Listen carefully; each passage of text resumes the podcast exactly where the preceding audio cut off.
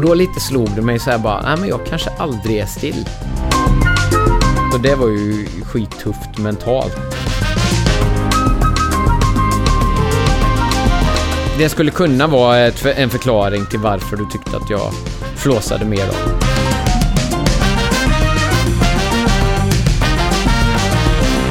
Då rullar vi igen. Jens Norlander. Ja, hej hej och välkomna.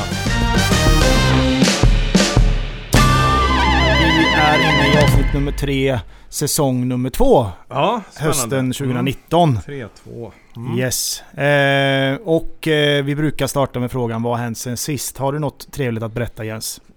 Det har varit eh, ganska mycket eh, vardag känner jag. Det är liksom så här hösten har infunnit sig, det, det rullar på.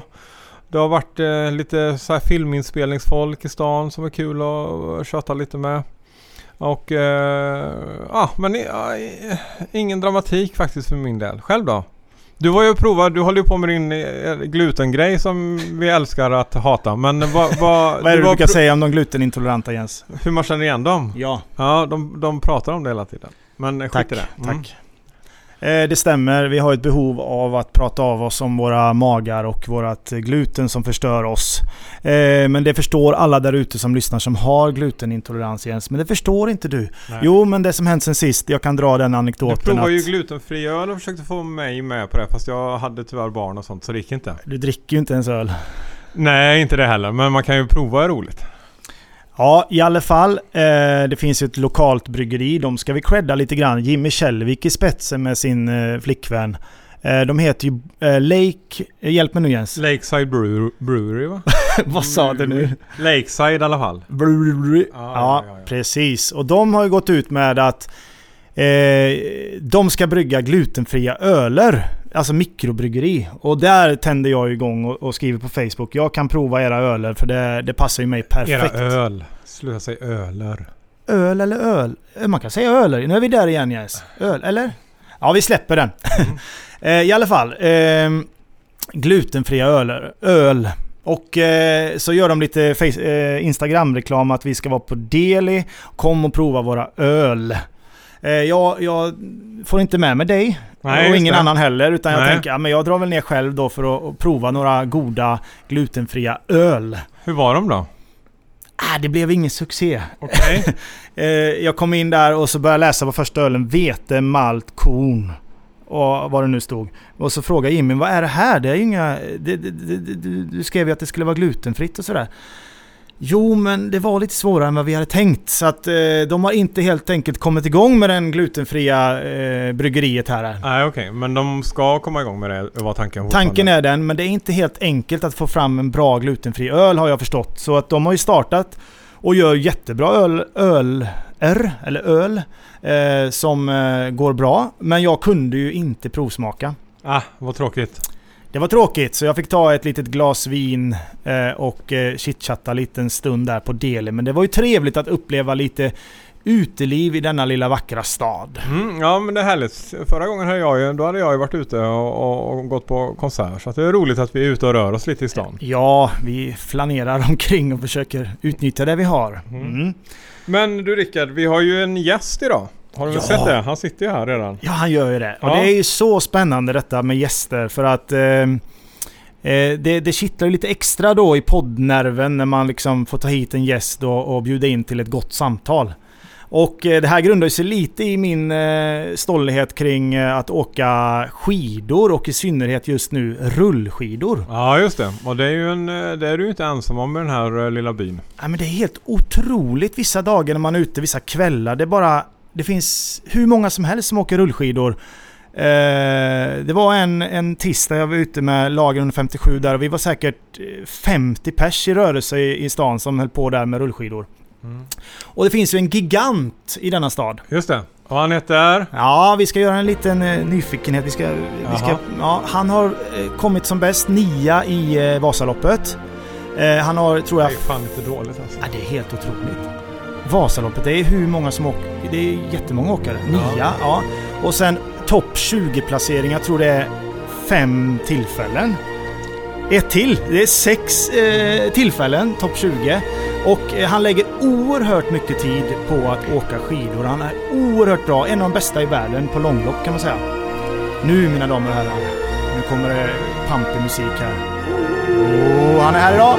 En varm applåd till Marcus Jönsson! Hej hej hej! Välkommen! Tack så mycket och hej på er.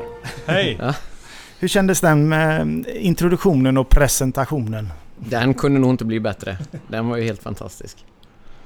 Du, eh, som sagt, det grundar sig lite grann i min eh, stolthet det här att börja åka rullskidor. Och, och jag kände att ett behov av att få prata lite mer så här i en podd med dig. Eh, du har, det är ju din andra gång i, i podd. V- v- Var gjorde du premiär? Eh, konditionspodden för eh, det är väl två veckor sedan nu.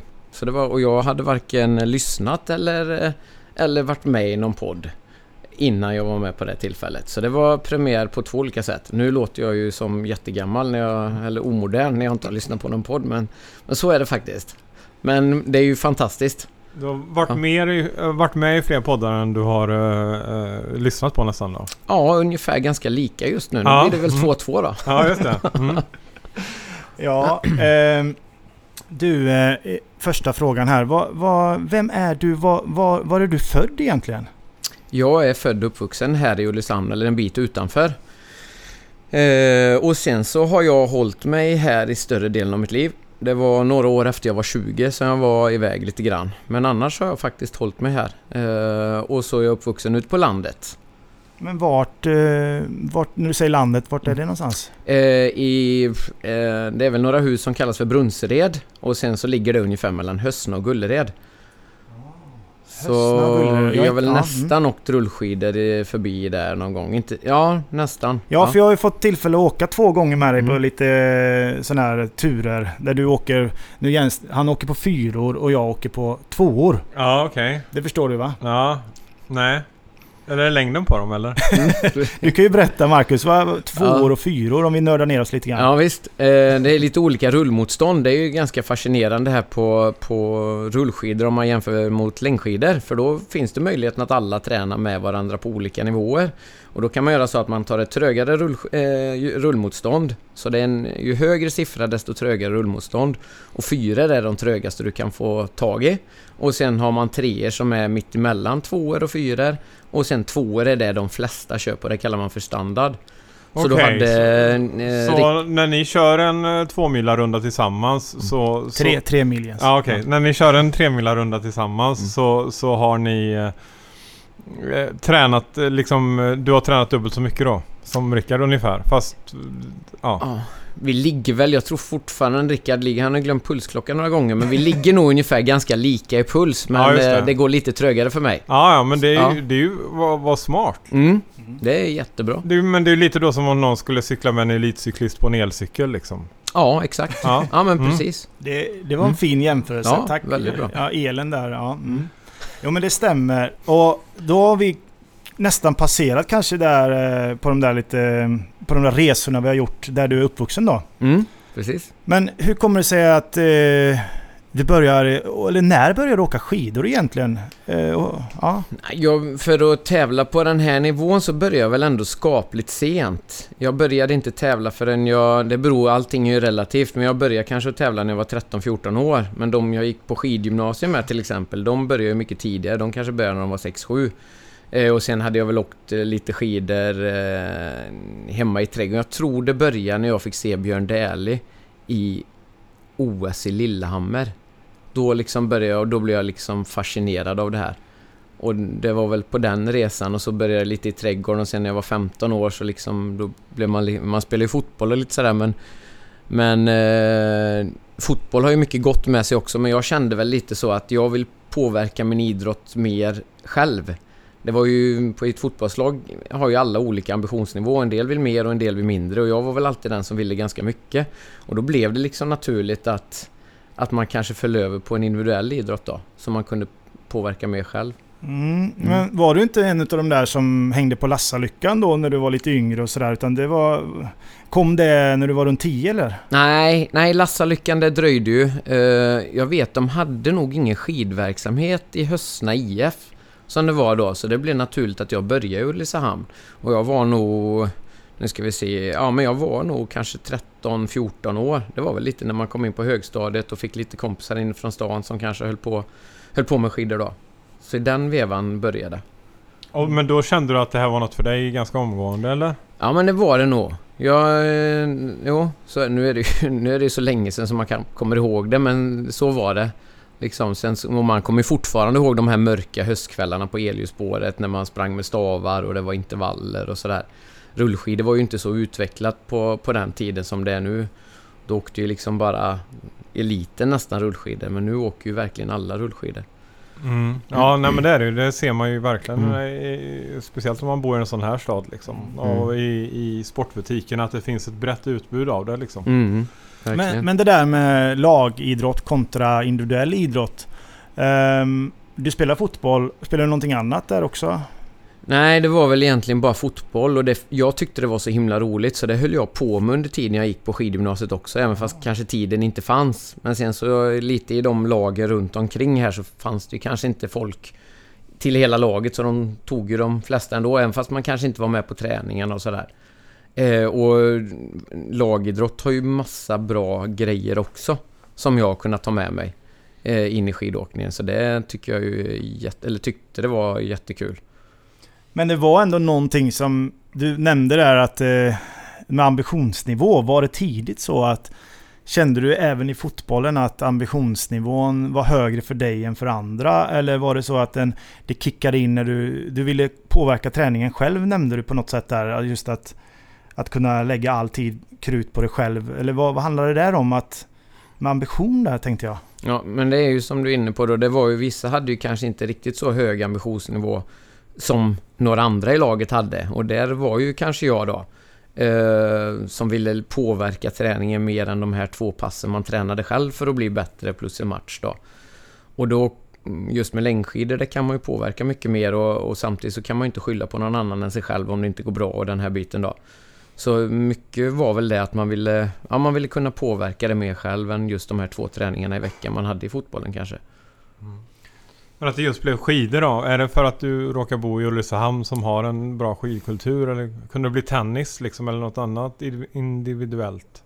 Nej, det tror jag inte. Alltså, nej, det fanns nog ingen annan idrott utan det... Sen kom vi in på det här andra med konditionsidrott då. Det, I och för sig, jag tyckte om alla idrotter. Jag tyckte det var skidor. Vi spelade ju lite tennis också sådär. Mm. Men... Eh, mycket påverkade nog faktiskt skidgymnasiet tror jag. För när man hade börjat tävla lite grann och sådär och då... Då fanns det ju inte så... Alltså den här gymnasieidrotten var ju inte alls lika utvecklad. Så man kände ju att det var ganska exklusivt att ha ett skidgymnasie i Ulricehamn. Det var ju bara på några få orter. Jag tänkte ju säga det, Mm. det var väl eh, inte så många som hade det. Och Ulricehamn var väldigt tidiga att ha det va? Mm. Mm. Ja, jag tror de var bland de... När man har gått tillbaka... Det var innan jag, långt innan jag började i och för sig. Men jag tror Ulricehamn var ett av de första gymnasierna. De började väl på någon ort kanske på runt, ja, åt- och- och 1980. Sen tror jag de startade här uppe 1981 då. Så det kändes ju... Ja men lite exklusivt och det var lite mer och jag... När jag började så hade väl precis fotbollsgymnasiet startat då på en lokal variant då. Så det var en målsättning i sig när man var 15-16 år. Det var ju att försöka komma in på skidgymnasiet då. Men just idrotten då, det var... Du nämner fotbollen där igen. Är, är, var det nummer ett i livet från början på något sätt? Eller har du andra intressen som har konkurrerat med idrotten? Ja, jag har ju haft... Ja, men det har jag haft. Men det handlar ju hela tiden om en prioriteringssak. Men jag, jag älskar ju lite att vara ute i naturen och fiska är ju en, en stor del som jag tyckte var jättekul och la mycket tid på när jag var yngre då. Mm. Men sen så... Eh, nej men det blev ju ett naturligt steg. Eh, men jag tror kanske... Ja, det är svårt att säga men när jag kom in på skidgymnasiet då blev det väldigt tydligt att det är det här tiden räcker till. Det var Mm. skola och, och så skidor och så kanske någon fotbollsmatch lite då och då. Men den här ambitionsnivån, ha, har du den i allt du gör? Jag tänker på skola på den tiden och sen eh, yrken och, och annat. Man, eh, om man ser på livet i stort. Om man har den ambition, Mm. höga ambitionen i träningen, har du det i, i alla ämnen du håller på med? Ja, det man tar sig an tror jag blir ganska påverkat av ju- Men det är ju problemet det man har, det är ju nog tävlingsmänniskan. Mm. Det är ju liksom den som kommer och ger till känna Eh, då på de här ställena. Och det var väl klart att det var så i skolan också. Och man känner ju det lite... Jag, jag, jag, jag håller ju inte bara på med längdskidåkning men det är, det är en stor del av min verksamhet. Utan jag har, jag, det andra jag gör är kopplat lite till försäljning. Och det är lite samma sak där. Man blir, man är ganska... Man blir ganska målmedveten med det också. Och eh, eh, ja, man trycker på ganska mycket i den biten också. För försäljning handlar ju också mycket om om att man ska prestera och få ut produkter eller varor eller marknadsföra sin produkt. Då. Och det är klart, det syns det nog väldigt tydligt. Även fast inte jag ser det så kan nog de kunderna jag möter känna av det kanske.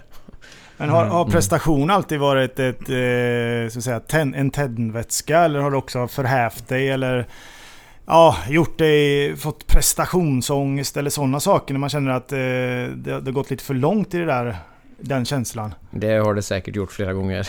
Ja. Eh, det tror jag. Ehm, och just det här alltså nervositet och sånt är ju bra till en viss gräns men sen så blir, går ju det, det vet ju kanske du som är uppe på scenen och sådär också. Ehm, till en viss gräns är det ju väldigt bra men sen så kan man ju kanske inte behärska den riktigt och det är då det inte blir bra.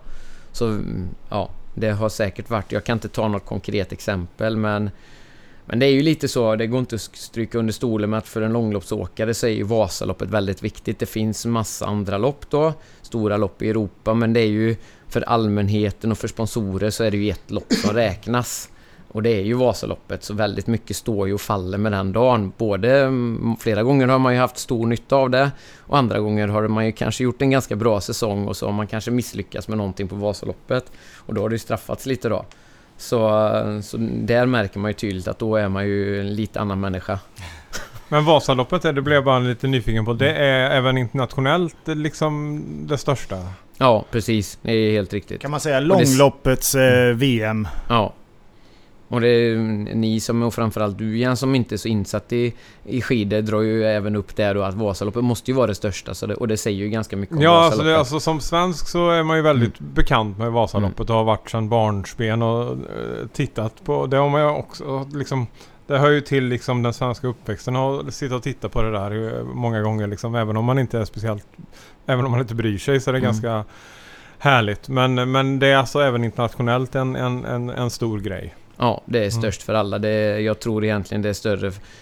Norge har ju en mots... Norge som kanske är den största skidnat, längdskidnationen i världen. De har ju motsvarighet som heter Birkebeinen. Men jag, min uppfattning är att även för de norska åkarna så är det viktigare att vinna. Det är större för dem att vinna Vasaloppet än Birkebeinen. Ja, okej. Okay. Mm. Men hur stort är längdskidor överhuvudtaget egentligen då? Alltså jag har ju en bild av att det är en, en ganska stor sport men det, det är ju lätt att få det när man bor i en stad som arrangerar världscups eh, och man ser allt ståhej som är, att det är mycket folk och, och, och stor publik här i Sverige. Men är och, vilka mer håller på liksom? Bor man i Ulricehamn eller Ulricehamnare då tror man nog att det är världens största idrott. Ja. Men det är ju, det kommer förmodligen ganska långt ner på skalan. Men det måste ju göra det egentligen ja. om man tänker rent logiskt bara med hur många som har möjlighet och, och det är ju svårare att utföra det än fotboll så att säga. Det kan ju varenda mm. rackare spela egentligen. Ja, Alltså jämför man med fotboll så är det klart att det är jättelitet. Jag har ja. ingen statistik på det, men det, det, finns ju två nationer som är stora och det är Sverige och Norge. Ja. Och det är väl det lite som är eh, det internationella eh, förbundets stora problem. Det är ju att det är en för liten idrott. Ja, just det. Eh, jag har ju hört tittarsiffror, alltså worldwide. Och jag tror till exempel en sån sport som backhoppning har flera inte fler utövare, men fler tittare. Tror jag. Mm. Och det är ju främmande för en svensk. Ja. Men så är ju backhoppning väldigt stort i Tyskland. Och ja, det, de, de är lite fler människor. Ja, ja, det är ju nästan tio gånger mer människor än vad det bor i Sverige då, ja. så det blir ju per automatik. Mm. Så det är viktigt för dem att bredda idrotten i länder där det är mycket invånare. Mm. Nu är det väl lite andra nationer som är på gång. Frankrike, Italien och framförallt uh, USA. Ja men och, man tänker att USA brukar ju vara bra på det mesta. De har ju både förutsättningar och, och, och numerär liksom. Att det mm. borde gå att skaka fram en, ett tiotal riktigt bra längdloppslöpare där också liksom. Mm. Ja och de gör ju sitt bästa och tror jag. Eh, och eh, de har väl några som är riktigt på gång. Nu var det väl tyvärr så att det var någon som la av då för eh, för nationen så förstår jag som att det, det är ju, och det ser vi ju här i Sverige också, alltså fotboll är ju en del med Zlatan och kanske en del utan Zlatan då när man får en sån fixstjärna och Charlotte Kalle är väldigt viktig för längdskidåkningen till exempel. Eh, så det är viktigt att nationen får någon sån fixstjärna. Ja, på 80-talet så hade vi de stora Gunde mm. och Wassberg och hela det gänget som drog med. Det är ungefär som pingis där tänker jag. Mm. När vi var som bäst i det skulle alla spela pingis och sen när vi var som bäst i skidor så skulle alla åka skidor. Mm. Något som intresserar mig lite grann då om man jämför med... Eller, pingis är bara så roligt ord. Men, ja, ja, pingpong. pingpong. uh, jo. Eh, vi ska komma in på det mer tänka så här med träningsdos och hur man lägger upp träning och, och varför man tränar så mycket egentligen och allt det där. Men eh, just om man jämför hockey och fotboll då som är så stort och det finns så mycket pengar i de idrotterna om man blir så duktig. Om man skulle sätta in dig, om man tittar på skidåkningen, då skulle du spela i landslaget, eh, typ eller SHL liksom i hockey där. Och du skulle väl eh, ligga på en 100 000 i, i månaden kanske. Mm. Eh, träningstimmar och då tränar du nog mer än vad de gör. Mm. Motivationen eh, kontra pengarna. Eh, valde du fel sport? Lite tankar som flyger här. Hur ja. tänker du kring sådana saker? Eh, nej men eh, det var ju lite vi var inne på innan. Man, man vill ju liksom kunna påverka det här eh, mycket själv. Eh, jag har väl eh, just det här, jag tränar ju hockeylaget här uppe, UIF, under en period då. Och då var ju de lite farmalag till BOC. Ja, ja, du, var ja. du med som eh, fys? fystränare? Ja. Okay. Eh, nu tycker jag de tränade, de tränade hårt. Det var ju sex träningspass i veckan, så det var väl ganska bra. Hockey kanske är eh, ganska tufft, men jag vet ju även vad, vad de gjorde i Borås då. Och de hade ju sådana som bara sysslade med hockey då. Och de hade ju, det som förvånade mig lite var ju att eh, när de hade 12 månaders kontrakt för att spela hockey och de, de klarade sig på det, då var ju fortfarande alla träningar mellan 4 och 6 om jag inte kommer helt, ihåg helt fel. Mm. Och fram till dess så gjorde de ju ingenting och det, och då, det liksom förstår inte jag riktigt när man vill utveckla sig inom en idrott. Utan då skulle man ju lagt till... De killarna här uppe i UF, de, det var ingen som gick på 12 månaders då, tror inte jag. Detta de, var Borås när de spelade i, i Allsvenskan? Ja, ja så de, hade, de var proffs där? Ja, de ja. Hade, alla mm. var inte det, men de hade ett gäng som var där. För vi, vi hade ett samarbete med den, med den dåvarande tränaren i BOC. Ja. Eh, och han förklarade lite hur det gick till. Och, och, och, eh, men då var det ju egentligen ingen som Alltså där fanns ju en ypperlig möjlighet att gå och träna liksom skott eller fys mellan 10 till 12 för att utveckla sig utav de då som inte hade något jobb. Exakt. Och det, mm. det var vad jag förstod det som så gjorde ju ingen det. Utan, och det blir lite konstigt för mig idag. Ja, för du, du kör väl i princip två pass om dagen eh, ganska ofta kan jag mm. tänka mig va? Ja, inte varje dag men jag försöker få till det. Ja. Och det... Dels så blir det ju kanske efter äh, det normala arbetet som man har då eller och på lunchen då, försöker, eller på morgonen. Försöker man till och vissa dagar har man det lite lyxigare så då kan man väl välja lite mer när man vill göra det då. Och, och, men för jag, ja. alltså, det där har jag tänkt på just med konditionen. Alltså med din sport eller alltså vissa av de här liksom extrema konditionssporterna. Och så tittar man på, på en eh, fotbollsmatch och jag fattar ju att man blir trött av en fotbollsmatch och en jädra liksom intervallspringande och sånt. Men jag kan ändå få känslan, alltså om man är där på högsta nivån i, i, inom fotbollen och tjänar enorma pengar. Borde man inte ha bättre kondition? Eller, eller mm. Alltså det är klart att det är mycket som, det kanske inte är det hela men varför, varför blir man så trött liksom? Jämför, jag menar jämfört med ett Vasalopp Alltså en, en, kropp kan ju, en människas kropp kan ju prestera så jädra mycket liksom. Mm. Och jag bara tänker om man hade bättre kondition så jag menar du, du lär ju slå bättre passningar och tänka klar, mer klart än, än, än om du går och känner dig helt slut efter 80 eh, minuter. Ja, det är en grej som jag också funderar på för det du är inne på det är ju lite att tränar man upp sin kondition så får man snabbare återhämtning. Och eh, lägger jag över det, jag är ingen expert på fotboll så, men lägger man över det på fotbollsspelen och kunna få mycket bättre återhämtning eh, då är det mycket bättre att ta, lättare att ta en rush och slå ett mer kontrollerad passning eller vara piggare i sista eh, halvtimmen i matchen. Men det sa ju även eh, eh tränarna och så, jag blev inte inblandad så mycket i när de hade i hockeyn här när de var inne i sin matchperiod. Men det som var återkommande för dem sa ju att de var ju absolut starkast i tredje perioden. Eh, Ah, okej. så, så de tog det ju verkligen en fördel och jag tror de gjorde det Relativt de andra då som kanske inte körde lika bra fy- fyspass liksom. Exakt. Mm. Mm. Ja men man tänker, jag menar för det är ju, det är, det är ju många gånger när man ser en fotbollsmatch, de, den sista kvarten hängs det med huvudena rejält och skulle Mm. man ha lite mer kraft då så, så skulle man ju eh, kunna nå fantastiska resultat liksom. Fast det kanske är med motivationen fast tvärtom liksom. Där kanske man tjänar för mycket. Varför ska man ge sig ut på ett extra fyspass om du, om, om du spelar i Roma och, och tjänar 240 000 i månaden? Det Mm. kanske är skitsamma då. Ja, precis. Eller? Det blir, det blir ju nyfikna tankar som kommer här då för att eh, som, som du säger, de tjänar bra pengar men ändå så utnyttjar de enligt dig inte tiden maximalt. Nej. Jag kan inte svära på det här men det är min uppfattning. Ja, men jag kan nog hålla med Ja, om att ja. man eh, i lagidrotter så det är lite bekvämare. Mm. Mm. Och då tänker jag ju då eh, du, för du har, eh, jag, du har ungefär 50-60% eh, Mm. betalt arbete va? Mm. Ja. Som inte är skidåkning. Som inte är skidåkning. Och sen övriga, har du prispengar eller sponsorer eller sådana saker som driver skidåkningen ekonomiskt där? Eh, det är prispengar och det är sponsorer. Den viktigaste kanske är sponsorer. Eh, prispengarna är ju alltid, det är ju lite vanskligt liksom. Det kan man inte räkna med eller kalkylera med. Eh, och sen så försöker jag ju, det har blivit ganska populärt kanske, jag tycker att det har expanderat de fem senaste åren. Det är att många vill köpa kunskap om mig, hur man kan utvecklas själv som skidåkning.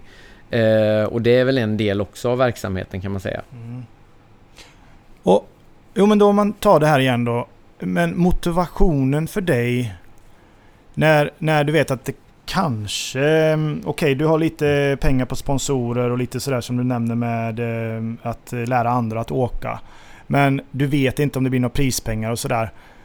Men motivationen ligger inte i pengarna utan det ligger ju i men motivationen att lägga alla de timmarna utan att få igen det. Om man då återigen tar parallellen med hockeyspelarna som får igen det, eller fotboll, kanske ekonomiskt. De, de har sin lön och de, de lägger den tiden och, och så gör de ett jobb liksom. Men, Mm. men du har inte riktigt den situationen och ändå, ändå så har du skallen att åka ut när, när det ösregnar och, och på rullskidorna eller, och sådär. Mm. Var, var kommer den ifrån? Framförallt, och jag funderade på det för några veckor sedan när det liksom var sånt här, Varför gör man det här då? Men och, det är ju några få tillfällen, Det är ganska få tillfällen när man känner att så mycket stämmer. Och när man är så nöjd och får kliva överst på pallen eller vad det är när man har uppnått sitt mål. Men just de få till... Alltså det, jag tycker det är ganska svårt att beskriva den här känslan. Men det blir någon form av harmoni eller någon när man har upp, eh, upplevt och nått sitt mål den är så him- Det är liksom det som är drivkraften eller det som är... Ja, det är det viktigaste i det här. Det är därför man gör det. Det är de här få tillfällena när man tycker att så mycket stämmer. Och har man då upplevt det en gång så vill man gärna uppleva det några gånger till och man vet att det är möjligt. Man vet hur det ska kännas. Skulle du, skulle, det ens, skulle det gå att stå ut med dig om du inte tränar? Om du förstår vad jag menar. Alltså vem, vem skulle du bli? Om, om du skulle dra ner din träning till någon form av liksom svennebanan eh, trä, motionsträning för att hålla sig hyfsat i form liksom och gå upp eh, några kilo och, och inte bli plufsig men bara bli en vanlig människa liksom. Skulle, skulle du liksom klara av det mentalt tror du? Eller hur skulle, vem skulle du bli liksom? Eller skulle du liksom riva sönder i huvudet på något sätt liksom? Eh, jag är inte helt Svår fråga. säker på att jag förstår frågan men... Eh, Ja, men skulle du klara, alltså du, du säger den här, alltså det är en drivkraft. Alltså jag kan ju verkligen förstå den här drivkraften av att eh, Alltså in, det har inte med pengar att göra, det har att man, man gör, alltså du bara gör det du vill göra liksom. Du bara Mm. känner i, i, i själ och hjärta att det här vill jag göra, det här måste jag nästan göra liksom. mm. Om du inte, om du, alltså jag menar så vad, vad, om alternativet hade varit att inte träna. Hade Mm. du liksom, jag menar, hade du gått och stått ut med dig som en människa om du inte fått de utloppen liksom, tänker jag. Nej, det är ju... Nej, det är ju tveksamt. Ja, det var, ja, nej, jag, jag vet inte hur jag hade fungerat som människa, men det var ganska roligt. Om det här nu kan bli en parallell, för det var nämligen så att jag... Det var ju någon kväll här för några veckor sedan som jag... Ja, jag var rätt trött och skulle ut på ett pass till. Och så tog jag faktiskt och la mig med en filt i soffan. Och vi tittade på TV och någon av barnen eh, satt där också. Och så kom vår äldsta dotter in. Och så fick hon syn på mig så hon stod där en stund och tittade så här bara. Pappa, är du sjuk eller? Jag bara, vadå? Nej men du ligger ju med en filt i soffan. Och då lite slog det mig så här bara, nej men jag kanske aldrig är still. Jag kanske måste ha utlopp för det här hela tiden. Men det var ganska träffande när hon sa det här. Och man började tänka lite själv. Eh, jag vet inte om det kanske var någon, eh, något svar på frågan eller...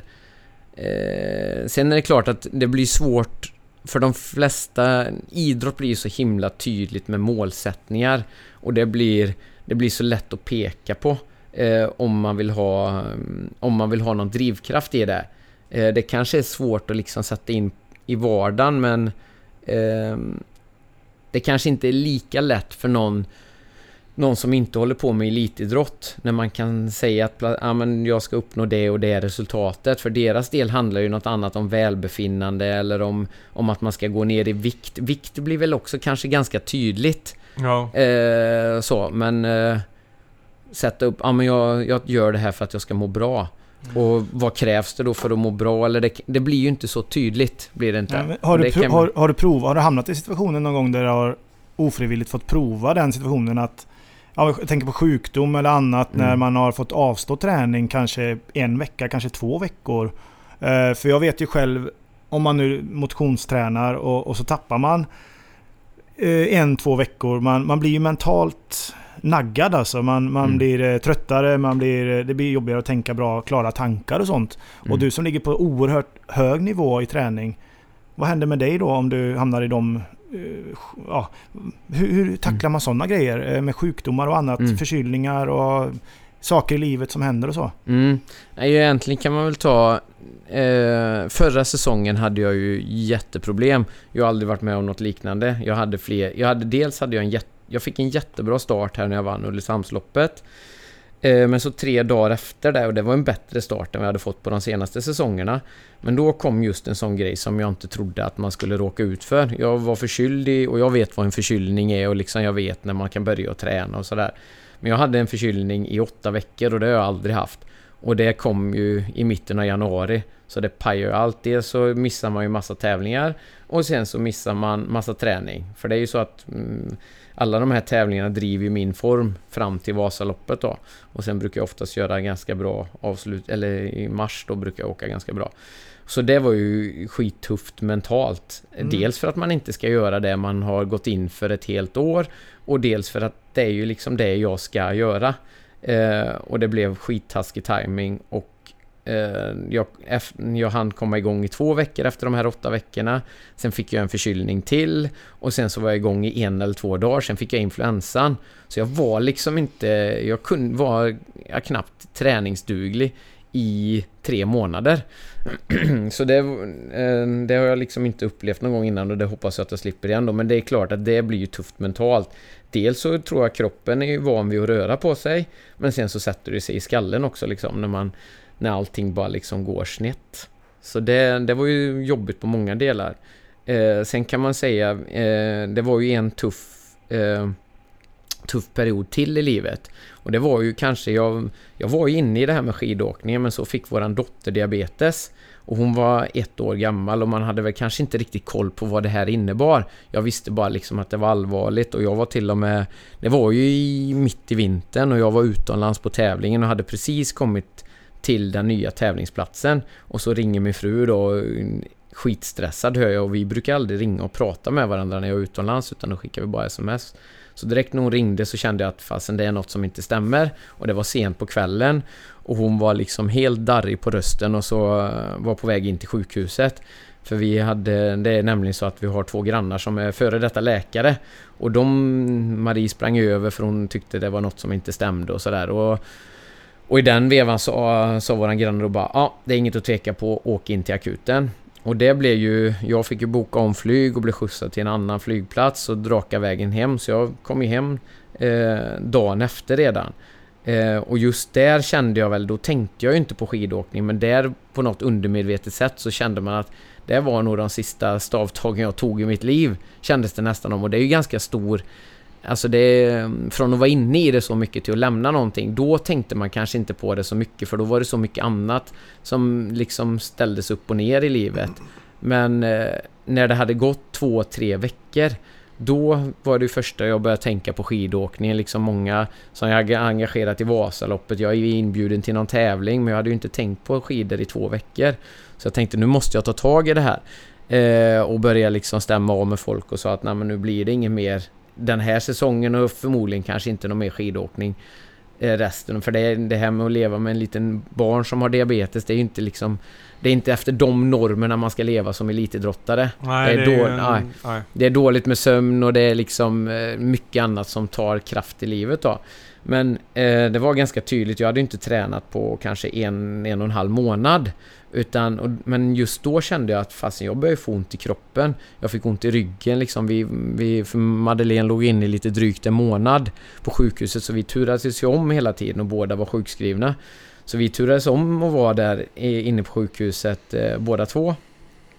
Eh, men till slut kände jag att jag fick ont i kroppen. För jag hade ju kommit ifrån en tävlingssäsong där man nästan är van vid att träna två pass om dagen eller och så liksom få ut allting varje helg. Eh, men då kände jag att jag började få ont i kroppen och det första som blev liksom, jag fick ju ta, jag sprang ju trapporna upp till hennes avdelning istället för att ta hissen. Och lite så började det, men det var ju väldigt tydligt att kroppen är gjord för att röra på sig också. Liksom går vi tillbaka historiskt så ska ju människan röra på sig. Det mår den bra av. Ja, ja, Både- verkligen. Både hormoner och liksom hur, hur muskler ska fungera och sådär. Och- Men vad hände de här veckorna? Vad, vad, vad, vad hann du tänka då? Vem, vem, vem var du då? Mental, alltså, fick du en annan... Vrida och vända på, på dig själv och, och tänka vem ska jag bli nu då? Ja, precis. Då, det var ju... Ja, men det är lite som du är inne på att då fick man ju förändra för man, man har ju... Man är ju... Alla har ju sin... Alltså sin personlighet eller vad ska jag säga eller vad man, vad man känner att man... eh, Man är liksom och jag var ju liksom skidåkaren då. Men, Ja. men jag och kände, som folk ser på dig också så är du skidåkare. Ja. Precis. Och det här kände jag ju att när man var inne i det efter första en, två månader så tänkte man att ah, nu, nu blir det kanske inget mer skidåkning. Men sen så kände jag ju det här behovet av att röra på mig och, och så jag kände ändå att mm, det började egentligen med att eh, då var ju våran äldsta dotter, hon var ju inte så gammal då så hen, hon skulle ju ta barnvagnen till förskolan då och då kände jag men det blir ett bra sätt och jag kan springa med henne med barnvagnen till till skolan istället för att ta bilen och sen fortsätta vad man nu skulle ut på. Så det blev ju en del i det här också då. Och, eh, och då fick man liksom utlopp för det här och det här rullade på och jag fick ganska bra... Det intressanta var att jag fick väldigt bra effekt på träningen på väldigt lite träningsmängd i det här hela. Så det här, då blev träningen någon sorts av belöning i det här. Alltså, och terapiarbete skulle jag nog också kunna tänka mig. Eh, och rullade på. eh, och sen så fick jag... Ja, men så kände jag att ja, men jag får nog försöka... Det kanske kan underhålla det här med lite träning och så får man se hur det går. Och sen så resulterade det i en väldigt bra tävlingssäsong efter det. Om man jämför mot senare säsonger. Och jag trodde kanske inte att man kunde satsa på skidåkning på det sättet och ändå kunna prestera så pass bra. Jag tänker att det kanske var en reflektion som fick dig att känna ännu mer motivation. Mm. Eh, att Mm. du verkligen kände att det här är, det här är viktigt för mig. Jag, jag vill verkligen åka skidor. Ja visst.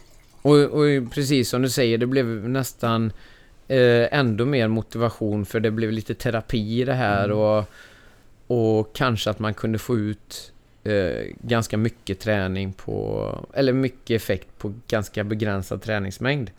Eh, och det året följde jag ju med och det var ju ingen hemifrån som hade kanske som stod mig nära som skulle hjälpa mig på Vasaloppet som hade förvänta sig det heller eller trodde speciellt mycket på mig. Jag hörde ju liksom tankegångarna hur det var innan drickalangningen och, och sådär liksom eh, blir han si och så mycket efter så får ni stå där och där. Men jag följde ju med ända in i Moraparken när det skulle göras upp. Eh, och sen så rullade det på. Jag hade ju åkt väldigt lite skidor den säsongen till exempel. Då. Det hade varit rullskidor långt in då. Så eh, ja, det, var en, det blev en väldigt spännande resa. Trots att man kände att det nästan var slut med elitidrotten. Så, ja. Tack Mm. för en väldigt fin berättelse.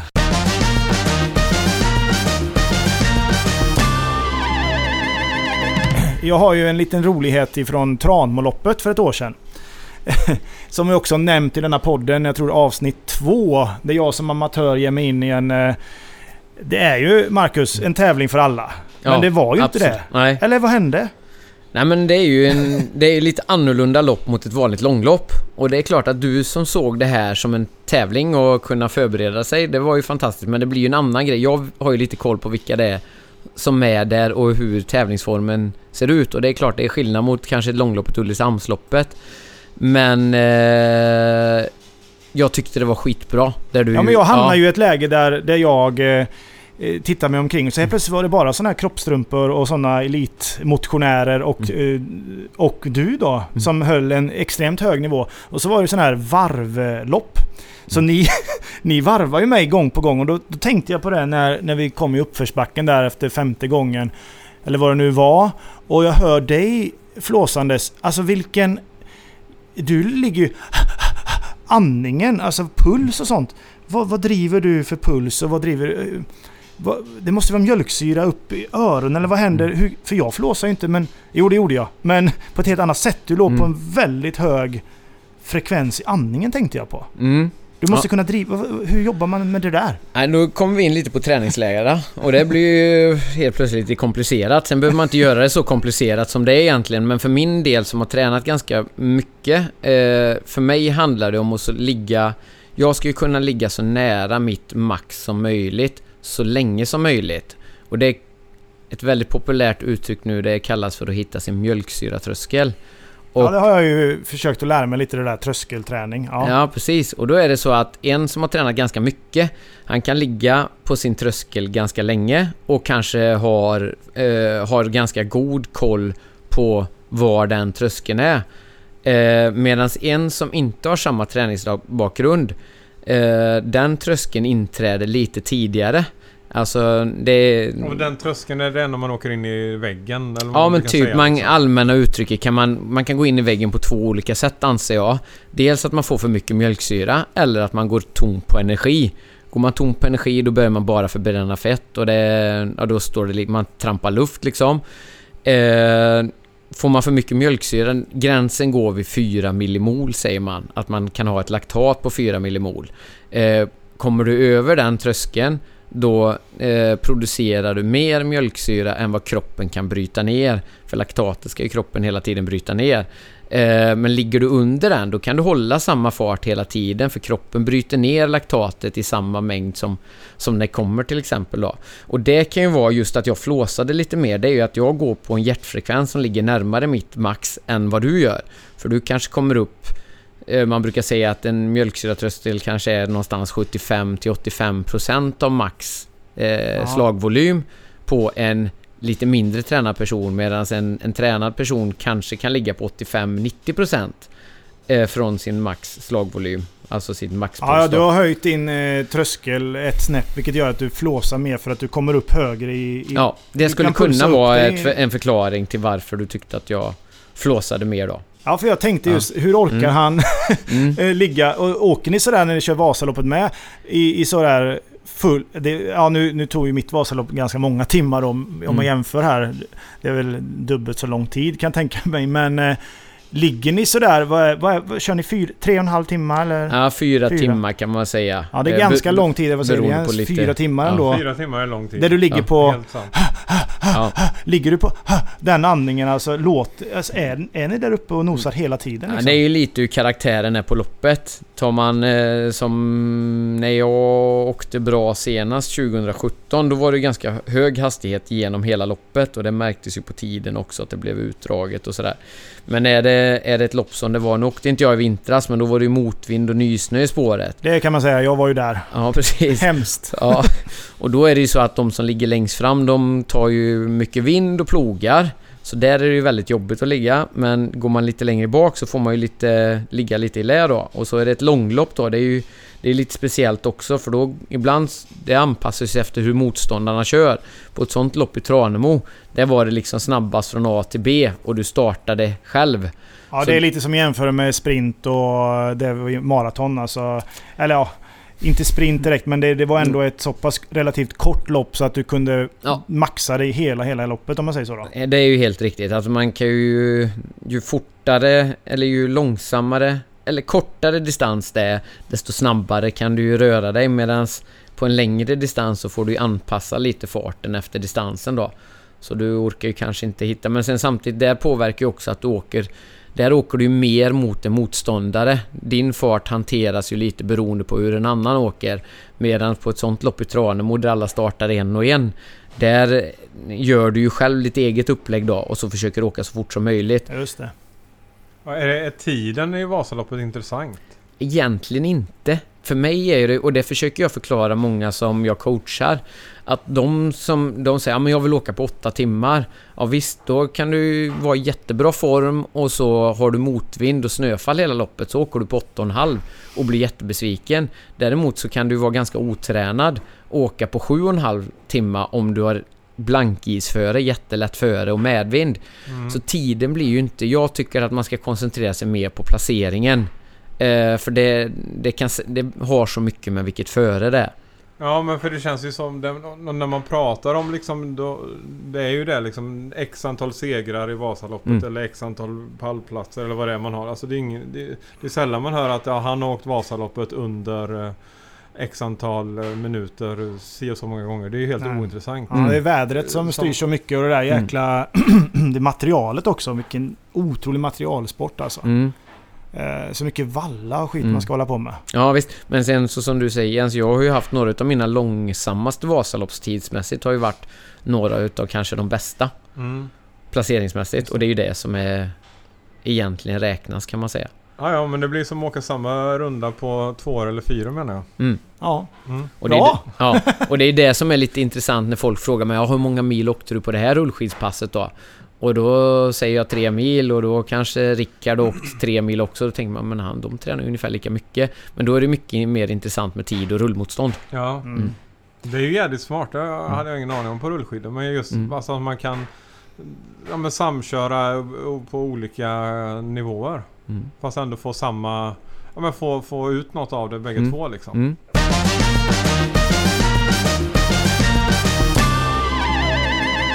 Eh, varför står det Tranemo på, på dina kläder och inte Ulricehamn?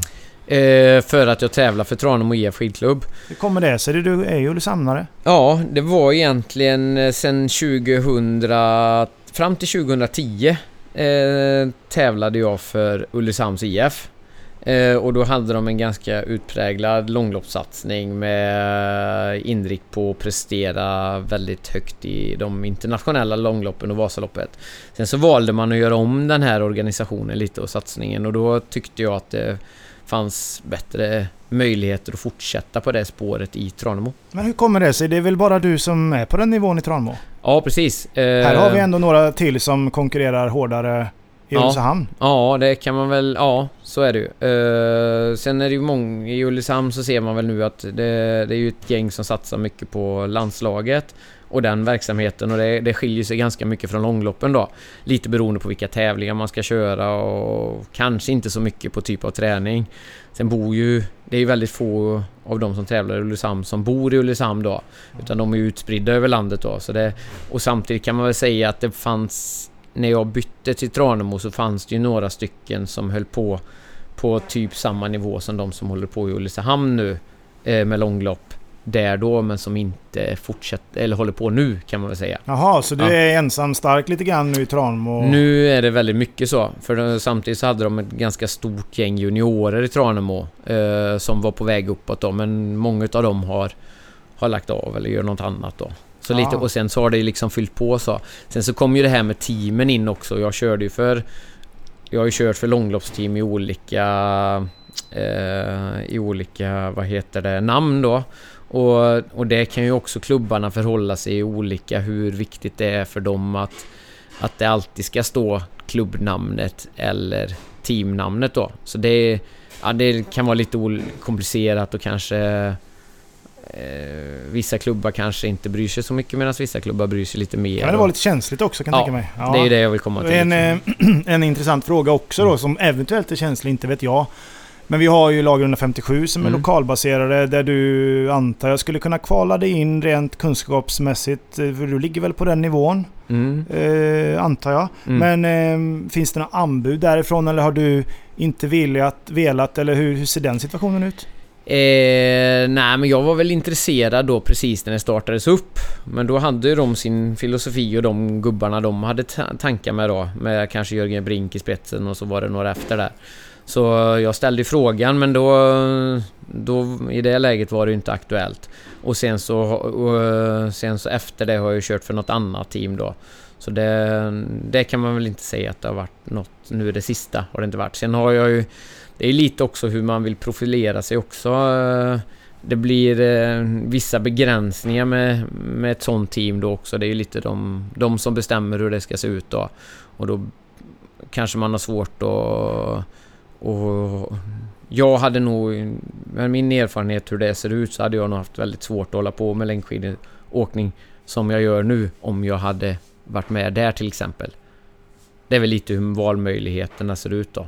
Det. Då kanske jag alltid hade fått gå omkring i deras kläder då och inte kunna marknadsföra några egna sponsorer. Och det i sin tur hade Det kommer kunnat begränsa... lite komplikationer in där eventuellt. Ja, precis. Och svårt ekonomiskt då kanske på ett annat Ja, sätt. just Då. det. Men jag har Eh. lite för dålig koll på hur det ser ut så. Men jag kan tänka mig att eh, det är min bild av det hela. Men de som åker för lagret Mm. åker som proffs eller? De har sponsring rakt igenom där eller? Ja, det är det som jag inte vet riktigt hur det ser ut då. Men jag... jag de flesta håller ju på med det på heltid. Sen så vet jag inte hur deras ekonomiska bit ser ut. Det sportsliga är ju säkert... Det är ju topp, topp. Mm. Det är ju jättebra då såklart. Mycket servicemän och så. Sen så tror, har jag svårt att tänka mig att... Eller jag vet inte om de är liksom avlönade som skidåkare. Vilket Nej. vad jag har hört att de inte är då. Och Mm. det hade då gett mig sämre förutsättningar att hålla på med det här som professionellt om jag hade varit med där om du Just förstår vad jag det. menar.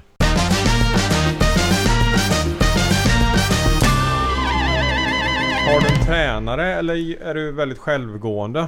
Mm. Nu är jag ju väldigt självgående. Jag har ju gjort den här resan då genom skidgymnasier och haft hjälp kanske de första åren som senior då. Eh, och eh, jag hade, det sista, jag hade väl hjälp med styrketräningsbiten. Konditionsträning är ju generellt skidåkare ganska duktiga på och vet hur det fungerar. Mm. Men sen så styrketräningsbiten hade jag en, en del hjälp med nu. Men nu styr jag egentligen enbart min egen träning då. Sen så blir man ju... Jag menar man ju, bygger ju upp sin egen erfarenhet och man har sett vad som, vad som är viktigt för mig. Alla individer är ju bra på eh, olika sätt och man kanske har olika svagheter och sådär. Och ett intressant sätt eller intressant grej det är ju till exempel Daniel Rickardsson som är ett år yngre än mig, en väldigt duktig skidåkare med OS-medaljer. Eh, vad jag förstår det så hade han ju möjlighet att vara med i landslaget det här året men väljer att göra det vid sidan om. För att han, det kan ju bero på att han, han har hållit på med det här ganska länge, han vet vad som passar honom och då har ju de kanske de bästa tränarna i Sverige som man kan få tillgång till.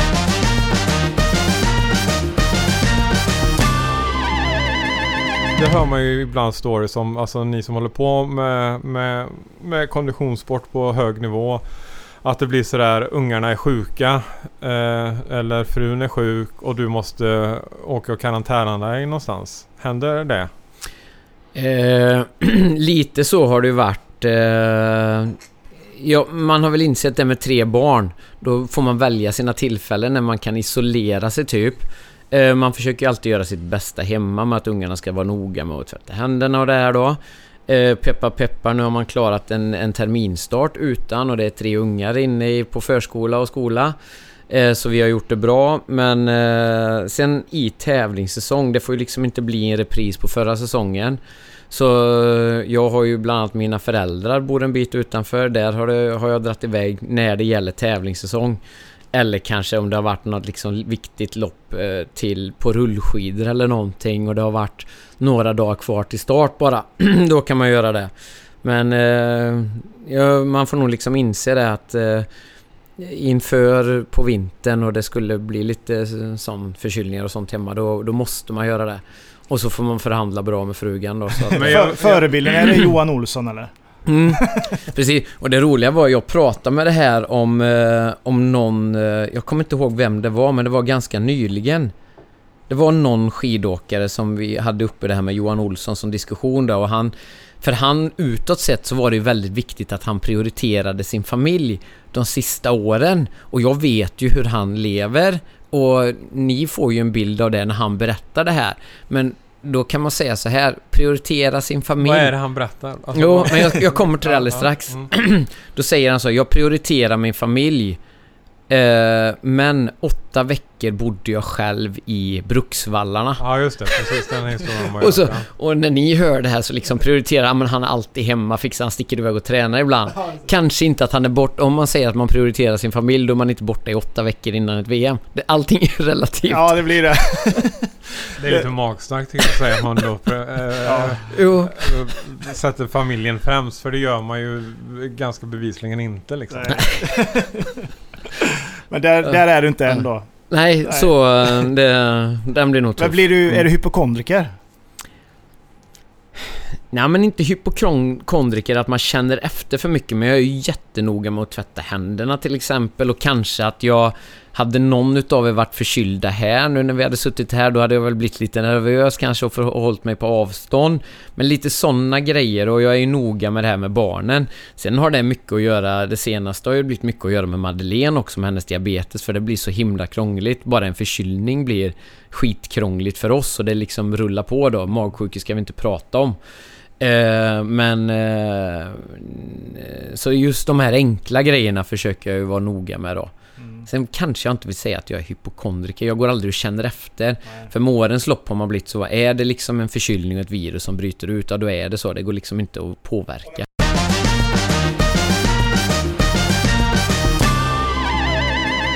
Hade du ambitioner om, om eh, traditionell skidåkning? Om, alltså vara med i landslaget och åka de typ av loppen först? Eller Ja. valde du långlopp direkt?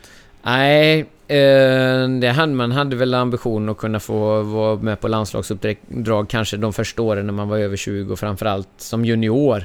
Eh, sen så märkte jag ganska tidigt att de klassiska loppen som var lite längre gick ju bättre för mig. Och framförallt gick ju de kortare loppen, både freestyle och skate, lite sämre då. Ja. Så det blev ganska tidigt och sen åkte jag ju bra på Vasalopp. Jag blev ju 20 som 21-åring. Ja och redan tidigt, då, ja, Mm. ganska tidigt. Så det redan då kände man att nej, men det är nog det här jag ska lägga krutet på. På tal om ålder. Eh, hur gammal är du? Eh, 38 är jag nu. 38. Mm. Vad, vad ser du? Hur många år till har du på toppen? Eh, nej men jag ser väl, jag skulle gärna vilja köra det här i två år till. Eh, och sen får jag se lite vad som händer. Denna säsongen och en säsong till. Ja. Och Och- vad tror du händer då? Efter? Och det är svårt att säga men jag ser väl lite grann som det jag håller på med nu. Hade jag gärna velat fortsätta med. Eh, alltså hjälpa sådana som... Och det är ju, har jag sett liksom blivit en tydlig trend de senaste fem åren. Att man vill ta hjälp av en personlig tränare och kanske... Och, det är, och jag tycker det är väldigt gott syfte för man investerar i sig själv. Mm. Istället för att lägga pengar på att åka till Thailand eller liksom någonting sånt istället och så vill man lägga pengar på att utveckla sig själv och, och man investerar ju verkligen i sin egen kropp. Så det hade jag gärna velat fortsätta med. Eh, och, jag, och dels det andra jag gör då liksom, det handlar ju om... Du säljer skidprodukter va? Ja, precis. Eller ja, precis. Och lite eh, utveckling och sånt också är det i det. Ja. Och det är rullskidor. Vi jobbar ju med ett varumärke i, i rullskidsbranschen. Eh, och det ligger ju mig- mig va- varmt om hjärtat och jag kan mycket och jag brinner för det då. Så det, och det, jag, jag tycker det är roligt också. Det är ett varierande jobb och, och sådär.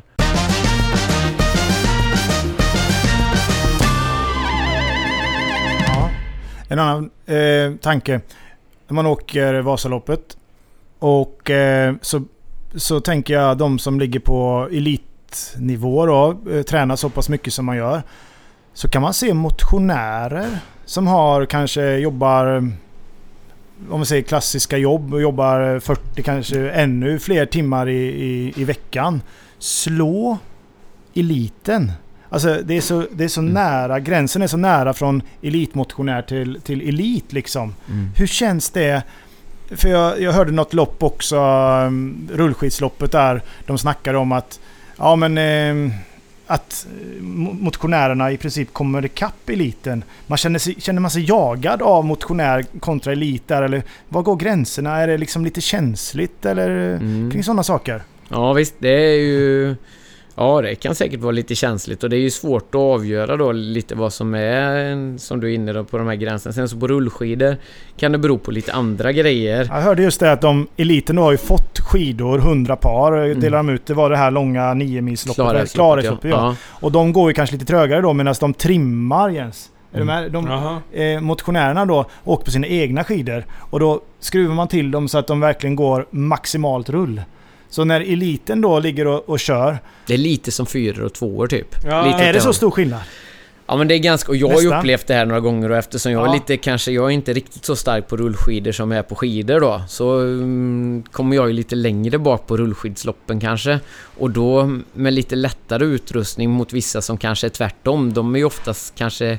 Det är en flackare bana, högre hastighet. Och så har man då lite lättare rull då. Då blir det lättare så att Kanske någon som inte satsar lika hårt ligger på samma nivå helt plötsligt. Men vad, vad då? Alltså så om man tävlar i rullskidor så får du inte ha dina egna skidor?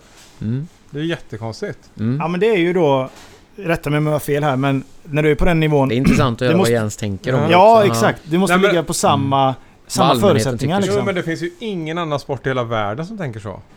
Nej, Alltså jag, jag menar det, skulle, det är som om alla skulle få samma Formel 1-bil eller mm. att cykelstallen inte skulle få utveckla sina cyklar eller ja. jag menar vad det, alltså den här sporten sport... är ju inte riktigt färdigutvecklad. Nej men alla, mm. väldigt många sporter är ju väldigt mycket materialsport. Jag menar mm. det, det, det, det, det är ju inte den bästa chauffören nödvändigtvis som, som vinner Formel 1 liksom. Nej, och det har väl lite så här med att göra som du pratar om Formel 1-bilar. De är ju begränsade. Ja till ett visst. Och, så där har man ju en typ av standard.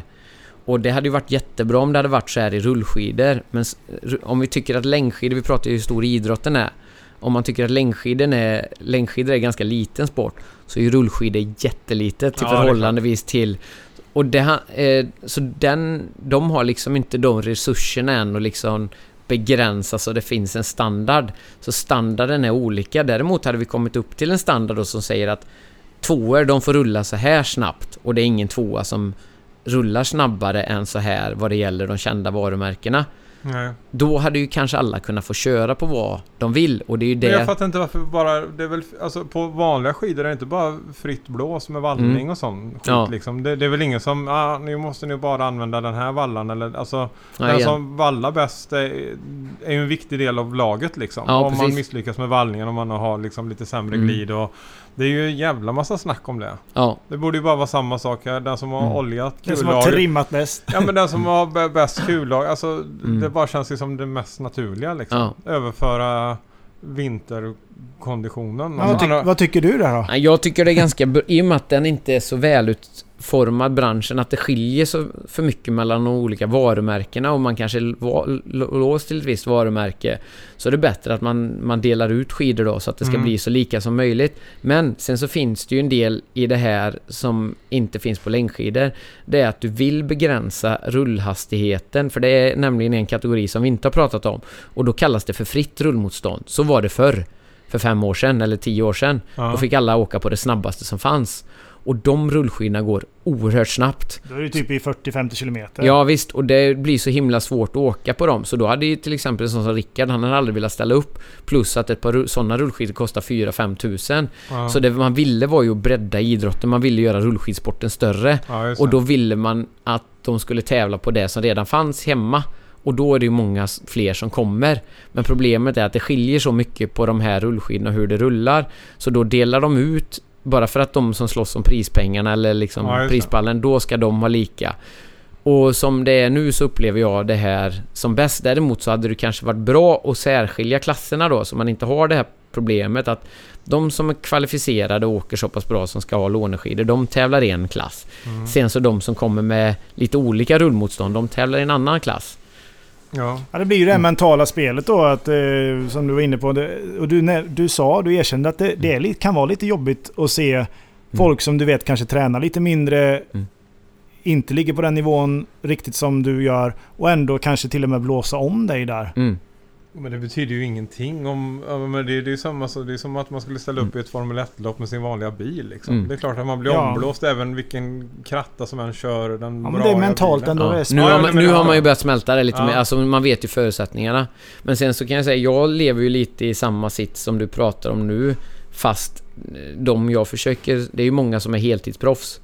Eh, Mm. på skidor. Ja, Ja, och det är ju inte jag, men ändå kan man ju vara där och nosa och då känner man väl...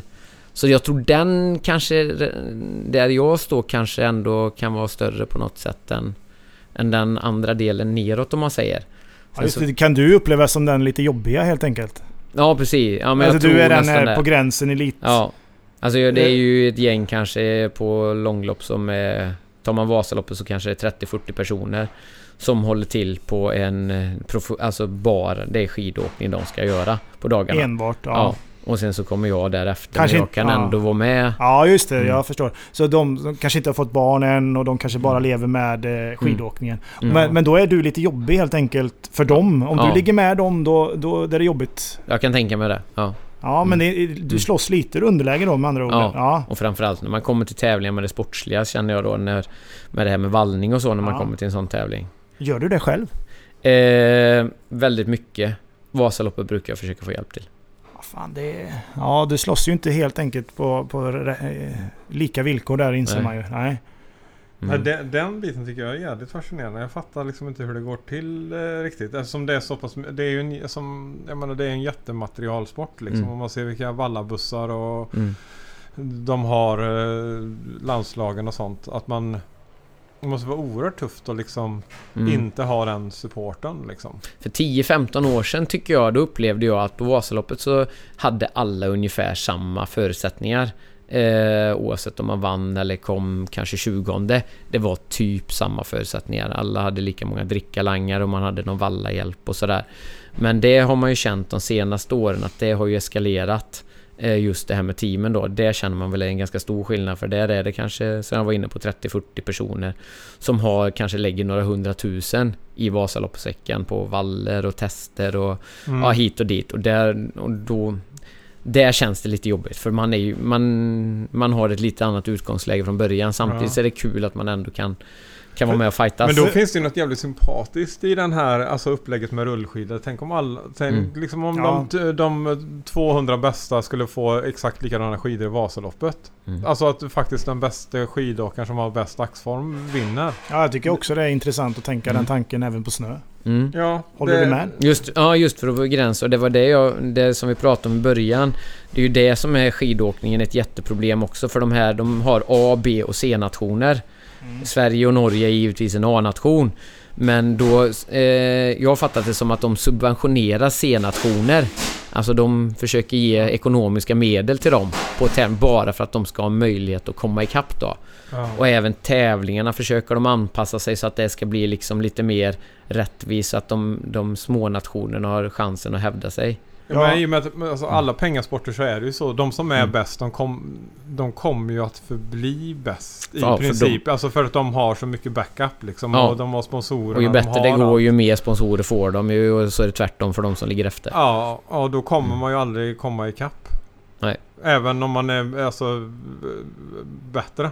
Nej, alltså, eller skidåkare. Mm. Alltså, är- du har, kommer aldrig kunna vinna Mm. eh, en världscup om du inte kör för ett land i princip. Ja, lite så är det. Ja. Mm. Yes, Mm. vilket intressant samtal Mm. vi har haft. Eh, sista frågan ut. Eh, vad är målsättningen Vasaloppet 2020? Vilken plats? Ja, men jag känner... Förr pratade man ju alltid om det här med målsättning, att man inte skulle rita upp ett resultatmål för det beror på mycket på hur andra eh, åker och deras dagsform och hit och dit. Men samtidigt handlar det väldigt mycket om placering. Eh, och jag har väl känt det om...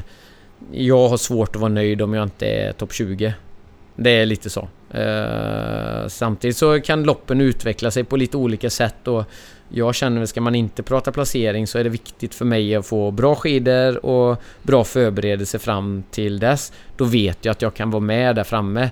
Sen som om det blir en nionde plats eller en 25 plats är svårt beroende på om vi kommer in 20 man på upploppet samtidigt. Då är det små marginaler och då kan man inte bli helt missnöjd kanske om man tog ett, ett fel spårval sista 500 meterna eller Ja, om man får Och, stolpe in. och det snackar vi Snackar vi enbart ära nu? Eller är det även prispengar där upp till topp 20? Eh, det har ju ändrats lite genom årets lopp så jag har ju varit med om att man fått prispengar ända ner till placering 50. Aha. Eh, och nu har det väl, nu är det sista tror jag det är topp 15 som har prispengar. Hur mycket får du då om du blir nia? Eh, på ja, nia det vet jag inte. Ja, vad kan det varit då? Ja, men säg att det kan vara någonstans 10-20 tusen kanske. Ja. Om man vinner då? Då är det väl, då har de väl eh, att det är så många tusenlappar som året, eh, Vasaloppet jubilerar det året. Så jag tror Okej. det är, om det har varit Ah. 93 Vasalopp eller 94 Vasalopp så är det 94 000. Ah. Sen så bra. rullar, ja, Det är en sen så rullar, ja visst. Och sen så rull, Skattefritt eller? är man där uppe så har man lite bonusar också. Så det snurrar på med lite andra saker från olika leverantörer och sådär. Ja men det är klart. Ja. Och Mm. Intressant. Ja. grejer Ja. Spännande. Mm. Och nu, nu eh, gör stan oss påminda om Mm. att vi eh, ska börja avrunda detta fina samtal. Eh, Moaz är i köket som vanligt här och det rullas eh, matvagnar utanför fönstren. Eh, vi får tacka otroligt mycket för att du har gästat Ulricehamnspodden. Tack så mycket Ja. och tack för att jag fick komma. Ja, det men var jättekul. jättekul. jättekul. Ja. Spännande samtal. Ja, Lycka till nu, ha det bra! ja detsamma. Hej. Tack så mycket. Hej, hej.